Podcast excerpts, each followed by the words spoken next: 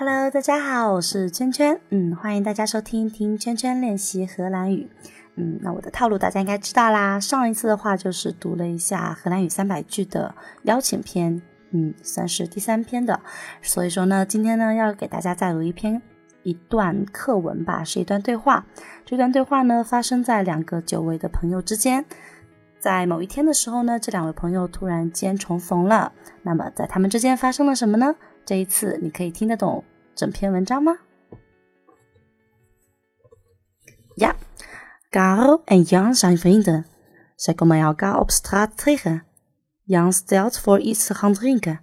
Karel heeft nu geen tijd, maar ja, wanneer is de afspraak en waar gaan ze naartoe? Hey, dag Jan. Hallo Karel, lang niet gezien. Hoe gaat het met je? Goed, en met jou? Uitstekend. Zeg, zullen we even iets gaan drinken? Sorry, ik kan niet. Ik heb geen tijd. Ik moet eerst naar de bibliotheek. Daarna moet ik een cadeautje kopen, want ik ga naar een vriendin. Zij heeft een feestje, want ze is vandaag jarig. Zullen we voor volgende week een afspraak maken?